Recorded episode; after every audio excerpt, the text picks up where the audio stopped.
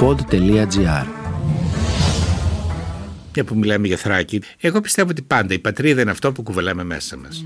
Με εντυπώσεις, με χρώματα, με ήχους, με MMA και αυτά που αν θες έχει να πληρώσει σε ένα μεγάλο βαθμό η φαντασία.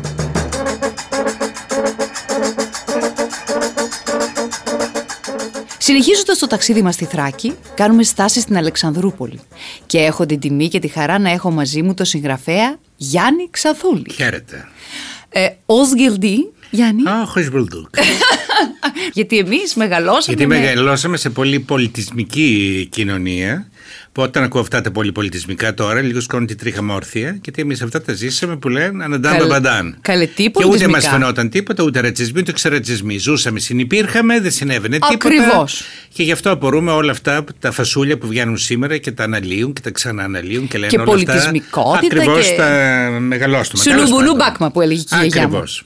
Λοιπόν, ε, παρόλα αυτά όμως, εσύ μιλάς καταπληκτικά τουρκικά. Δεν ε. μιλάω καταπληκτικά, θα πρέπει να μιλάω καταπληκτικά, αλλά επειδή δεν έχω αυτή- το ταλέντο της γλώσσας, γενικά με τις γλώσσες δεν τα πάω καλά, ε, απλώς ξέρω τον ήχο και με, γι' αυτό και άλλωστε τα άμαθα. Για να καταλαβαίνω και για να διεισδύω, στο πω έτσι λίγο και πιο κομψά, ε, στην, ε, Κουλτούρα στην τους. απορία, όχι την κουλτούρα, τι διάολο γλώσσα μιλούσαν οι πρόγονοί μου, τι ακούγαν μάλλον. Γιατί ήταν από την Αδριανούπολη, με μάμη ήταν από το Ουσκιούπ που ήταν έξω από τις 40 εκκλησιές, ήταν δηλαδή υπήκοοι Οθωμανοί. Μάλιστα. Ώσπου πια τα πράγματα αλλάξαν, έγινε η συνθήκη της Λοζάνης το 23 και σκοθήκαν και ήρθαν εδώ. Πήγανε κατευθείαν Αλεξανδρούπολη ή περιηγήθηκαν; Πήγα Αλεξανδροπολί. Ο παππούς μου ήταν από τη μεριά του πατέρα μου σιδηροδρομικό. Δουλεύαν τότε στη γαλλική εταιρεία σιδηροδρόμων. Μετά έγινε, έγινε ελληνογαλλική. Μετά έγινε σιδηρόδρομο ελληνικού κράτους. Ήταν πια δηλαδή 1950 όταν γίνανε αυτά. Ε, μετά δεν προφτάσαν οι άνθρωποι, ήταν και ταλαιπωρημένοι, πεθάναν. Χαρήκαν τα λεφτά και τις συντάξεις οι χείρες. Μα Κάπως έτσι πήγε το πράγμα. η μητέρα σου με τι ασχ... Η ασχολιόταν; μητέρα μου ήταν οικιακά. Οικιακά. Ήταν αυτά τα περίφημα οικιακά που κάνουν τα πάντα, που θαύμαζα εγώ. Ξέρουν να ράβουν, ξέρουν να μαγειρεύουν, ξέρουν να σβεστώνουν, ξέρουν ό,τι Τα μπορεί να πάντα. φανταστεί Ο- κανείς. ο- έπιανε το χέρι Ναι, τους. ναι, ναι, ακριβώς. Ε, εσύ μεγάλωσες λοιπόν στην Αλεξανδρούπολη, γεννήθηκες και μεγάλωσες εκεί; Γεννήθηκα το 1947, είμαι 74 χρονών. Γεννήθηκα στην Αλεξανδρούπολη, στο νοσοκομείο Αλεξανδρουπόλεως ε, και έζησα περίπου 18 χρόνια στην Αλεξανδρούπολη. Μάλιστα. Τελείωσε το σχολείο και κατέβηκε στην Αθήνα. Ναι, και μετά με ξαναστείλανε εκεί για το στρατό. Αλλά ήταν πια ένα άλλο καθεστώς. Τότε δεν είχαμε πολύ γνώση τι εστί Θράκη, Όχι. τι εστί Εύρος. Μπορεί να ζούσαμε εκεί, αλλά δεν ξέραμε τι γινόταν, τουλάχιστον οι άνθρωποι της δικής μου ηλικίας, μισή ώρα έξω από το σπίτι τους. Πέρα Ναι. από το θαλασσινό μέρος, μιλάμε προς το βορρά.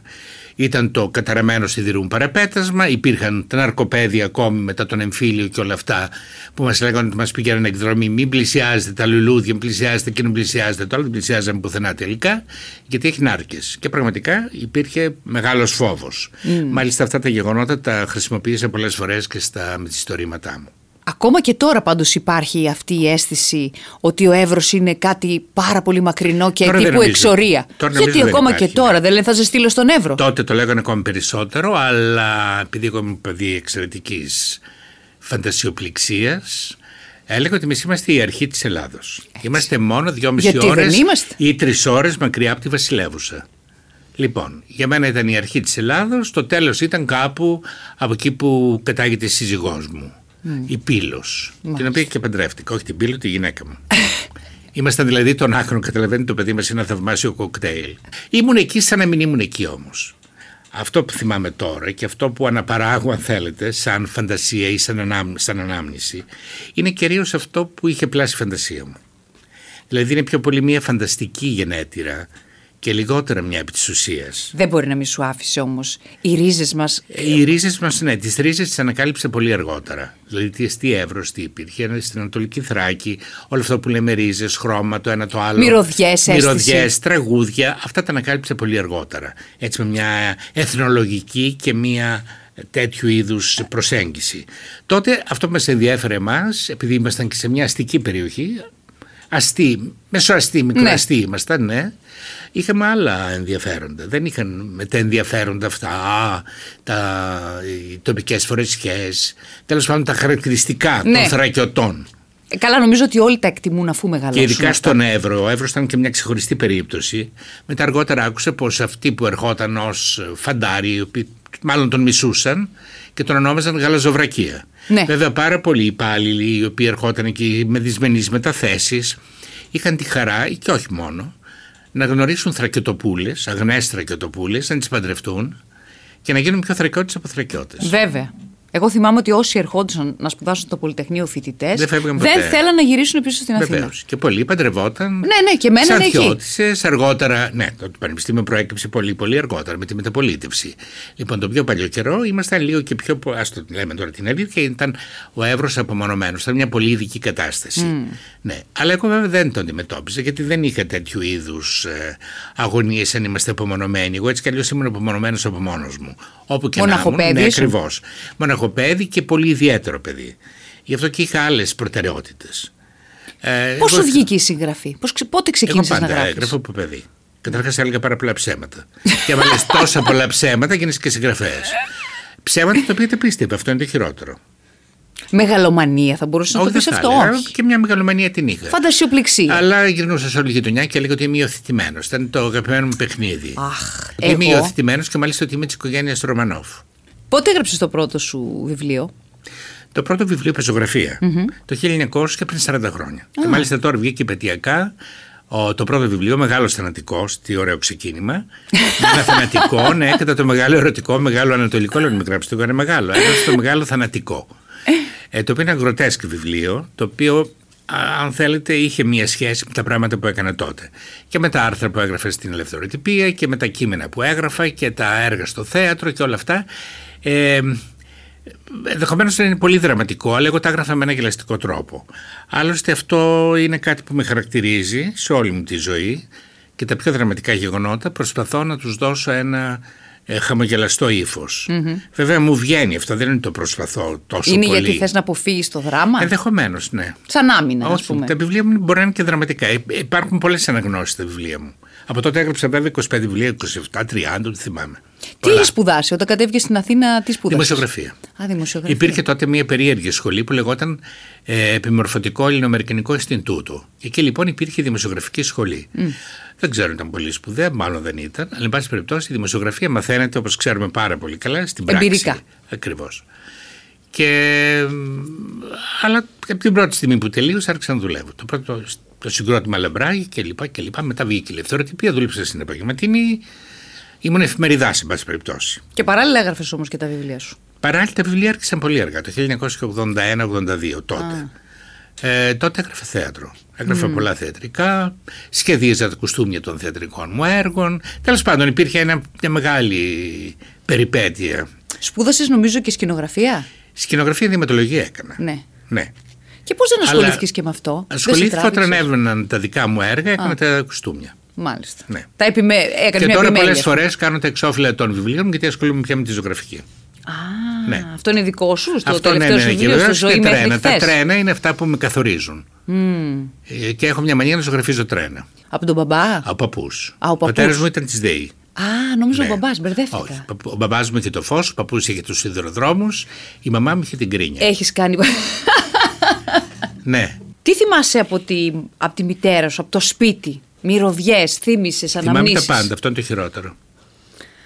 Δεν δηλαδή μπορείς να από το το ξεπεράσεις; 1900 γεννήθηκα το 47, αλλά νομίζω από τα τέλη του 48 θυμάμαι πάρα πολλά πράγματα.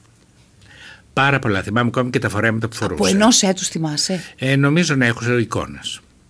Έχω εικόνες. Γιατί λένε συνήθως από τριών και μετά θυμούνται Όχι, τα από τριών παιδιά. και μετά μπορούσα να σε πάω στο δικαστήριο. Αλλά θυμόμουν πάρα πάρα πολύ καλά. Και θυμόμουν πάρα πολύ καλά και τα τραγούδια. Αγαπούσα πολύ τα τραγούδια. Τώρα σήμερα τα συχαίνομαι τα τραγούδια. Τα σιχαίνομαι. Δηλαδή, όταν οδηγώ δεν θέλω να ακούω τίποτα. σω επειδή αισθάνομαι πολύ ανασφαλής. Ναι. Θέλω να ακούω μόνο την μηχανή του αυτοκινήτου. Γι' αυτό και δεν έχω σχετικά. Ούτε στο σπίτι ακούς μουσική; Ε, σπάνια. Όσο περνάει ο καιρός, δεν είναι στις προτεραιότητές μου, εν πάση περιπτώσει. Ενώ σ' αρέσουν τα τραγούδια. Πάρα πολύ, ναι. Τα τραγούδια δεν μου αρέσουν, μου αρέσει η μουσική. Α, οκ. Ναι, και δεν τι έχω- μουσική ακούς όταν ακούς; Από κλασική, από jazz. Ε, ας πούμε ένας άνθρωπος που άνοιξε τη ζωή μου πολύ διαφορετικά ήταν ο Μάνος Χατζηδάκης. Ε, όταν ήμουν στην Αλεξανδρούπολη ήδη και κερευνοβολήθηκε στην κυριολεκτικά από, τον, ε, από τη χρειά της μουσικής του. Ήταν για μένα καθοριστικό. Τα παιδιά κάτω στον κάμπο δεν μιλάν με τον καιρό μόνο πέφτουν στα ποτάμια για να πιάσουν το σταυρό τα παιδιά κάτω στον κάμπο κυνηγούν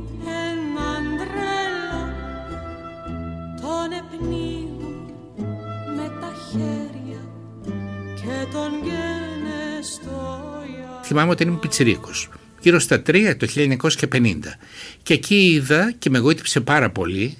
Πάντα μου άρεσε το θέατρο, το μουσικό θέατρο. Γιατί έρχονταν πάρα πολλά καλώς ε, εννοουμένος μπουλούκια. Ναι.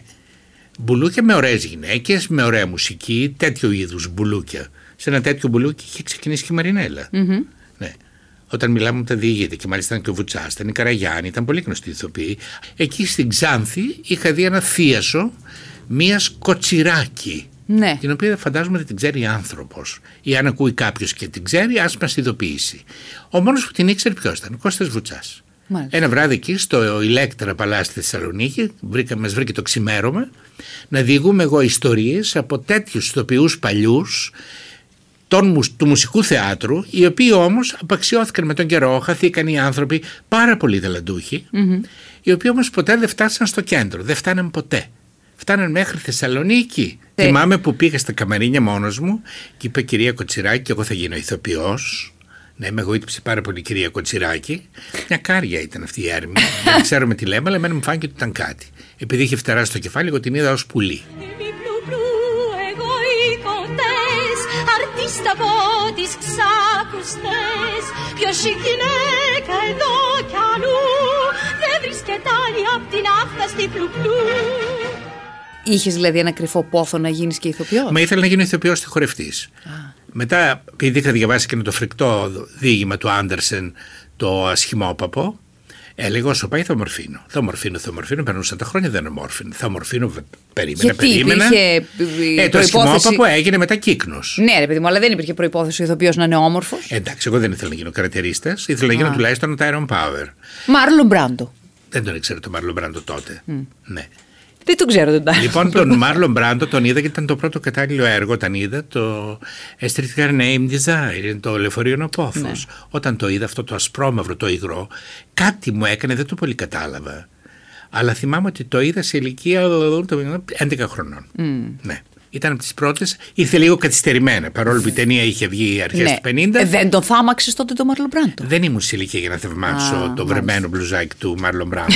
Πιο πολύ με εντυπωσίασε η Vivian Lee, ομολογώ. Η πιο έντονη, αν σου πω, πες μου την πιο έντονη γεύση από την Αλεξανδρούπολη, ποια είναι από τα παιδικά σου χρόνια; Πολλές φορές το έχω πει ότι όλο το καλοκαίρι η γιαγιά μου έκανε φεστιβάλ μελιτζάνας. Δηλαδή μαγειρεύουμε συνέχεια μελιτζάνες. Σε όλα τα- παπουτσάκια, μελιτζάνα με κρέας, κατσαρόλας που Βέβαια. δεν το κάνουν εδώ, αλλά ήταν ξέρεις, είναι λίγο φαγητό βορεινό. Ε, Όπως και γεμιστά κατσαρόλα που ήταν με αυγολέμονο. Ήταν μια άλλη κατάσταση αυτή. Λοιπόν, αυτά τα φαγητά τώρα χρόνια εγώ να τα φάω. Ίσως υπάρχει κανένα μαγειριό που τα μαγειρεύει. Ε, εν πάση περιπτώσει, ε, είναι μελιτζάνες. Οι μελιτζάνες προσδιορίζουν για μένα το καλοκαίρι πάντα. Μυρωδιά; Μυρωδιά. Ναι. Μπορεί να είναι ένα λουλούδι. Να είναι... Λουλούδι με τίποτα δεν ήταν. Η μυρωδιά ήταν ε, πάλι καλοκαιρινή, περίεργος, παρόλο που δεν είμαι καθόλου καλοκαιρινός. Η μυρωδιά του Φλιτ Του φλιτ. και του DDD. Αυτά ήταν υπέροχα εντομοκτώνα. Αυτές οι μυρωδιές μου θυμίζουν το καλοκαίρι πολύ έντονα. Το DDT, το DDT είναι ένα φάρμακο πολύ εξαιρετικό. Μας το στείλε ο Τρούμαν απ' την Αμερική το φάρμακο που λέμε DDT. Το φλιτ σκότωνε τα πάντα. Μπορούσε να σκοτώσεις και εσένα. δηλαδή. η γεύση αυτό που λέμε και είναι η κόλλα επίσης. Η κόλλα των γραμματοσύμων. Υπήρξε πολύ καλός αλληλογράφος. Καλά, καταπληκτική μυρωδιά. Και εγώ έγλυφα πάρα πολύ τα γραμματόσημα. Ενώ πήγαινα στο ταχυδρομείο και ήξερα ότι υπήρχε σφουγγαράκι, εγώ προτιμούσα να τα γλύφω. Έτσι κατάπινα και πολλά γραμματόσημα. Έχω καταπιεί και ε, Βασιλιά Παύλο και νομίσματα και λουλούδι, πάρα πολλά πράγματα. Βέβαια. Και περίμενα μάλιστα να πεθάνω, λέω, αφού κατάπιε το Βασιλιά Παύλο αποκλείεται. Τελικά όντως δεν πέθανα.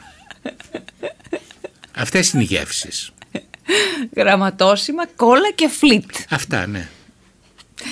Τι άλλο να σε ρωτήσω για, το, για τις αναμνήσεις σου; Οι Ε, αναμνήσεις μου, ξέρεις, ε, κυρίως ε, Εγώ δεν είμαι παιδί, δεν έκανα παρέες. Μετά μου- είχα και ένα πρόβλημα υγείας όταν στην εφηβεία εκεί. Αλλά, εν πάση περιπτώσει, εγώ πια προετοιμαζόμουν για να κάνω άλλα πράγματα. Διάβαζα πάρα πολύ, μελετούσα πολύ. Όχι στο σχολείο, δεν με ενδιαφέρει, τα σχολεία τα μισούσα. Αλλά δεν ήμουν καλός μαθητής. Αλλά διάβαζα που λένε κατηδία. Διάβαζα πάρα πολύ λογοτεχνία, ό,τι έπεφτε στα χέρια μου. Και κυρίως έχω την εντύπωση ότι νοσταλγούσα μόνο το μέλλον μου. Ναι. Τίποτα άλλο. Άρα βιαζόσου να μεγαλώσεις. Δεν ήθελα να μεγαλώσω. Και Α. γι' αυτό υπάρχει ένα περίεργο περιστατικό. Είχα ακούσει όλοι τα σκυλιά για να μην μεγαλώσουν και να μείνουν μικρόσωμα, τα δίναν και έπιναν ούζο. Και εγώ κόντυψα να γίνω αλκοολικός γιατί έπινα κρυφά ούζο για να μην μεγαλώσω. Σε τι ηλικία αυτό; Αυτά πολύ μικρός, γύρω στα 10 με 11. Κοπανούσα τα ούζα, γι' αυτό ήμουν σαν παραζαλισμένο. και νομίζω ότι είμαι ματιασμένο και φωνάζαν ξεματιάστρε, ενώ εγώ ήμουν μεθυσμένο. Ήταν, υπήρχε μια πολύ ειδική κατάσταση. Πραγματικά Είχα όμως. πολύ καλούς παιδαγωγούς, όπως κατάλαβες. Οι γονείς σου πώς ήταν μαζί σου; Σταυροκοπιόταν. Πώς να ήταν. Ήμουν ένα δύσκολο παιδί. Τώρα τα λέω βέβαια Καλά. πολύ χαμογελαστά. Αλλά γενικά Ήθελα να ήμουν το πω πολύ- με, με ευγένεια. Ναι. Όχι δύσκολο όμως ότι δημιουργούσες προβλήματα. Ιδιαίτερο θα έλεγα Ιδιαίτερα. εγώ. Αλλά αυτό που με εγωίτευε πάντα και θυμάμαι είναι τα τρένα. Τα τρένα που περνούσαν μπροστά από το σπίτι μου. Είχα τη μεγάλη χαρά, δύο από τα σπίτια που έζησα, τα πιο αγα... όχι τα πιο αγαπημένα, ένα ήταν το αγαπημένο, το σπίτι της γιαγιάς μου, επειδή ήταν σιδηροδρομικοί αυτοί και ήρθαν από την Αδριανούπολη και ανήκαν στην ε, Γαλλική Εταιρεία Σιδηροδρόμων, μετά έγινε Ελληνογαλλική όπως έλεγα, να τους δώσουν οικόπεδα μόλις έγινε η ανταλλαγή των πληθυσμών για να είναι κοντά στο σταθμό. Και υπήρχαν πολλοί έτσι παλιοί ατμοσφαιρικοί σταθμοί στην Αλεξανδρούπολη, όπως και σε όλη τη Βόρεια Ελλάδα. Ναι, το ξέρει και εσύ έχει, πολύ έχεις. καλά, βεβαίως. Όλο αυτό το Και γκρίζο σε ωραία χρώμα. τοποθεσία πάντα. Πάντα ξεχωριστή, Ναι. ναι. με, με ένα ύφος. Ναι. Με μια ατμόσφαιρα. Λοιπόν, και πάντα τα τρένα ε, ε, χαρακτήριζαν τη ζωή μου. Όπως χαρακτήριζαν και την ε, ζωή μας γενικότερα. Δηλαδή θυμάμαι ότι ήταν 11 το πρωί, καθυστερούσε ας πούμε η πρωινή ταχεία και έλεγε μάνα μου ακόμη δεν ξημέρωσε. 11 η ώρα ήταν, δεν ξημέρωσε. Γιατί δεν είχε περάσει το τρένο. Δηλαδή η ζωή μας σε ένα μεγάλο βαθμό καθοριζόταν από τα τρένα, από την κίνηση των τρένων. Και υπήρχαν πάρα πολλοί συγγενείς μου που ήταν σιδηροδρομικοί. Ναι. Είχαμε μάλιστα ένα θείο, ο οποίος όταν περνούσε το τρένο, ε, βγαίναμε και τον, ήταν μηχανοδηγό. Α, περνάει ο Δημητρός. Και βγαίναμε όλοι στα μπαλκόνια ή στα παράθυρα για να χαιρετήσουμε τον Δημητρό. Αλλά ξέραμε πάρα πολύ κάτι θα κάνει αυτός, γιατί αυτός φορούσε μασέλα, έβγαζε τη μασέλα και μας χαιρετούσε με τη μασέλα. ήταν κάτι εφιαλτικό. Έλα βρε Δημητρό, ενώ ξέραν τι θα συμβεί, ναι, κάναν πω δεν θέλουν. Κάπως έτσι. Θέλω να πω, υπήρχαν πάρα πολλά ευτράπελα με όλη αυτή την κατάσταση. Αλλά τα τρένα ήταν που καθόρισαν τη ζωή. Ίσως επειδή είχε και ένα φευγιό. Ενδεχομένως να ήταν, ξέρεις, και η φύγη. Και μέσα μου πάντα, πάντα η φύγη, ακόμη και σε αυτή την ηλικία. Άρα δεν νοσταλγείς καθόλου την Αλεξανδρούπολη, ε; Δεν είναι νοσταλγία, είναι μια, νοσ- μια άλλη πόλη που κουβαλάω μέσα μου και αυτή που μεταφέρω και στα βιβλία. Είναι ακριβώς η σημειολογία των σημειολογιών, ας το πω έτσι. Είναι τα πολύ επιμέρους. Άλλωστε και σαν παιδί παρατηρούσα κυρίως τα επιμέρους. Πράγματα που δεν παρατηρούσαν οι άλλοι. Ανεβαίνεις τώρα καθόλου; Βεβαίως και έχω πάρα πολλούς στενούς και συγγενείς και φίλους. Και βεβαίως δεν υπάρχει πια κανένα σπίτι, τα έχω δώσει όλα. Απλώς έχω ένα οικογενειακό τάφο. Το που σας έλεγα που πηγαίνω και βάζω τις ημερομηνίες. Στα παλιά νεκροταφεία βέβαια. Γιατί αλλάζουν οι ημερομηνίες; Ε, Αλλάζουν γιατί ανακαλύπτω ότι τελικά δεν ήταν οι σωστές. Γιατί κανείς δεν ήξερε πότε γεννήθηκε. Όχι οι γονείς μου, κυρίως οι παππούδες και οι γιαγιάδες. Εγώ άλλωστε από τα νεκροταφεία έμαθα μαθηματικά. Δεν ήμουν καλός στα μαθηματικά και συνεχίζω να μην είμαι. Πώς έμαθες; Αλλά έμαθα αφαίρεση. Ήμουν Δηλαδή; πολύ καλός στην αφαίρεση. Α, έβλεπες πόσο χρόνο Ακριβώς. πέθανε. Πότε γεννηθήκαν, πότε πεθάναν, του του του του του του του τσουπ, ίσον τάδε. Το έβγαζα, να η ηλικία. Και έτσι έμαθα αφαίρεση. Που έλεγε Αχ, τι ωραία να είχαν και διάρρηση στα νεκροταφεία. Αυτό. Κάπως έτσι. Με ενδιαφέραν τα νεκροταφεία πάρα πολύ. Όλο αυτό το μυστήριο του θανάτου. Ήμουν αρκετά εξοικειωμένος. Και ίσως και επειδή ήμουν και το χέρι μου έπιανε, ήμουν καλός ζωγράφος, έκανα ωραία σχέδια και τέτοια. Και δεν υπήρχαν τότε γραφεία τελετών. Στόλιζα και δίσκους μνημοσύνων. Σαν παιδί, ερχόταν και με παίρναν και στόλιζα δίσκους. Βέβαια, γινόταν εξωφρενική αυτή η δίσκη. Δεν έβαζα σταυρό, δεν έβαζα το όνομα. Έκανα πεταλούδες, έκανα λουλούδες. Και λέγανε, βάλει και το όνομα του σχορεμένου. Ω, ναι, πώς τον λέγανε τότε. Έγραψα κάτι περίεργα ονόματα. Τα χάραν τι ταλέντο αυτό το παιδί. Ή μου λέγανε μετά από αυτά κόλληβα, μπορείς να βγάλεις και σε σεμέν, δηλαδή ένα κέντημα. Δηλαδή να πάρω το κόλληβο και να το βγάλω και σε σεμέν. Καταπληκτικό. Καταπληκτικά πράγματα. Δηλαδή ε, ε, υπήρχε ένας σουρεαλισμός Ναι, ναι, στη ναι. ζωή μου, η οποία ενδεχομένως με επηρέασε κιόλας. Στον τρόπο που σκέφτομαι. Ναι, ναι, ναι. Ήταν κάποιος από την οικογένεια, έτσι, πιστεύεις; Νομίζω ο παππούς μου. Ο παππούς. Είχα αυτόν τον παππού το συνδρομικό που ήταν πάρα πολύ περίεργος. Ένα μας σας λέω ότι ήταν παντρεμένος τόσα χρόνια με τη γιαγιά μου και κάθε βράδυ επί 40 τουλάχιστον χρόνια δινόταν φάντασμα και την τρόμαζε και η γιαγιά μου τρόμαζε. Καταπληκτικό. Σχεδόν κάθε βράδυ δινόταν. Οπ, της έκανε. Αχ, αμάν Δημητρό, με τρόμαξες πάλι. 40 χρόνια τρόμαζε. Ναι. Και έκανε και διάφορα πράγματα. Δηλαδή ήταν παράξενος άνθρωπος. Πήγαινε σε αυτή τη γειτονιά που λεγόταν Καραγατσιανά, γιατί ερχόταν από την Εδρυνούπολη, την περιοχή Κάραγατς, εκεί ήταν και ο σταθμός, στην παλιά πατρίδα, ας πούμε. Και όλη η περιοχή αυτή, επειδή ήταν όλοι συμπολίτες από το ίδιο μέρος, λεγόταν Καραγατσιανά. Και ε, ο παππούς μου κάθε τόσο θυμόταν κάτι, ήταν και αφελεί τότε οι άνθρωποι ίσως. Και είχε φαίνεται και μία πυθό και τους έλεγε φέτος, Μεγάλο Σάββατο. Προσέξτε, παιδιά, φέτος η ανάσταση θα γίνει 9.30 ώρα. Και σκονόταν και αυτή η χαζή 9.30 ώρα και πηγαίνανε με τις λαμπάδες να κάνουν την ανάσταση. Το είπε και ο Δημητρός. Ενώ ξέραν ότι ήταν πολύ χωρατατζής και περίεργος. Φαρσέρ. Φαρσέρ φοβερός. Της ανατριχίλας, θα έλεγα.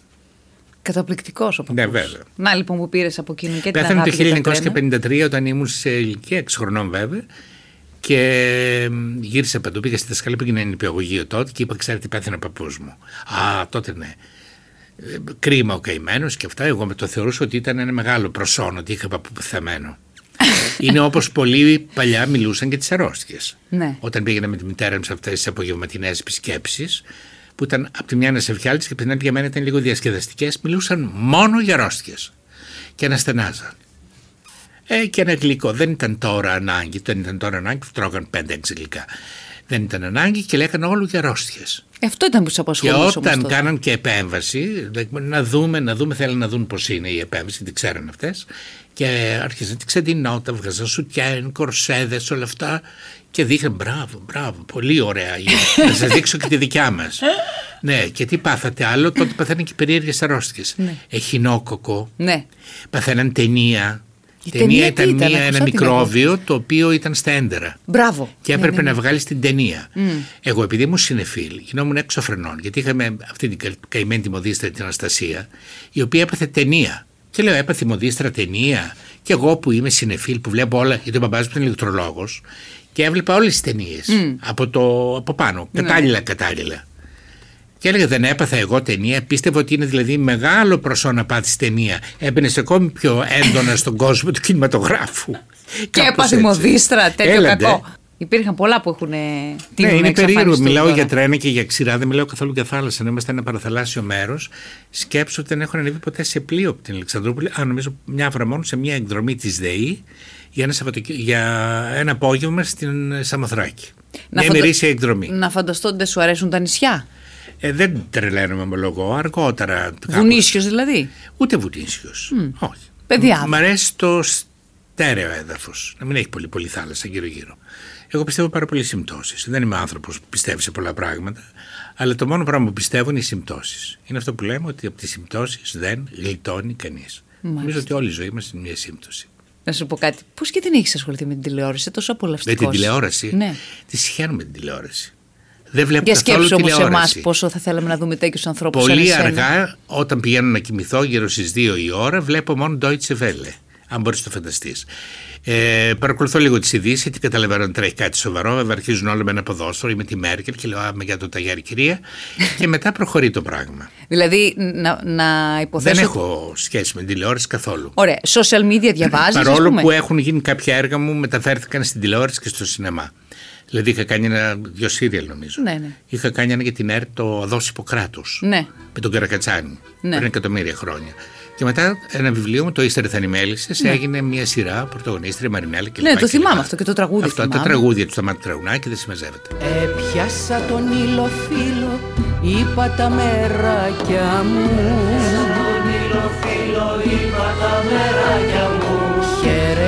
Χαιρετίσματα να στείλω στα πατριωτάκια μου. Χαιρετίσματα να στείλω στα πατριωτάκια μου. Ρώτησα την πυραμίδα τι σημαίνει υπομονή. Μου είπ' αυτή η χαρά και ελπίδα όπου να είναι θα φανεί. Ω,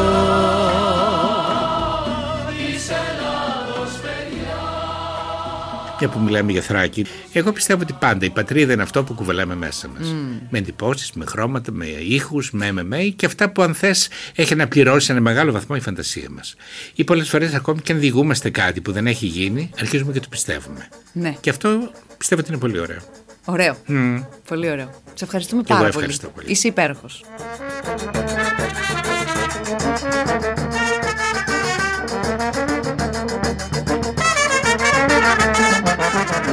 Είμαι η Μπέτη Μαγκύρα και ακούσατε το podcast «Τα παιδιά της Θράκης». Θερμές ευχαριστίες στο Εθνολογικό Μουσείο Θράκης για την παραχώρηση του ερευνητικού υλικού. Αναζητήστε τα podcast που σας ενδιαφέρουν στο pod.gr, Spotify, Apple Podcast, Google Podcast και σε όποια άλλη εφαρμογή ακούτε podcast από το κινητό σας. Μία χορηγία της Ρέικα. 35 χρόνια στην παραγωγή καινοτόμων λύσεων.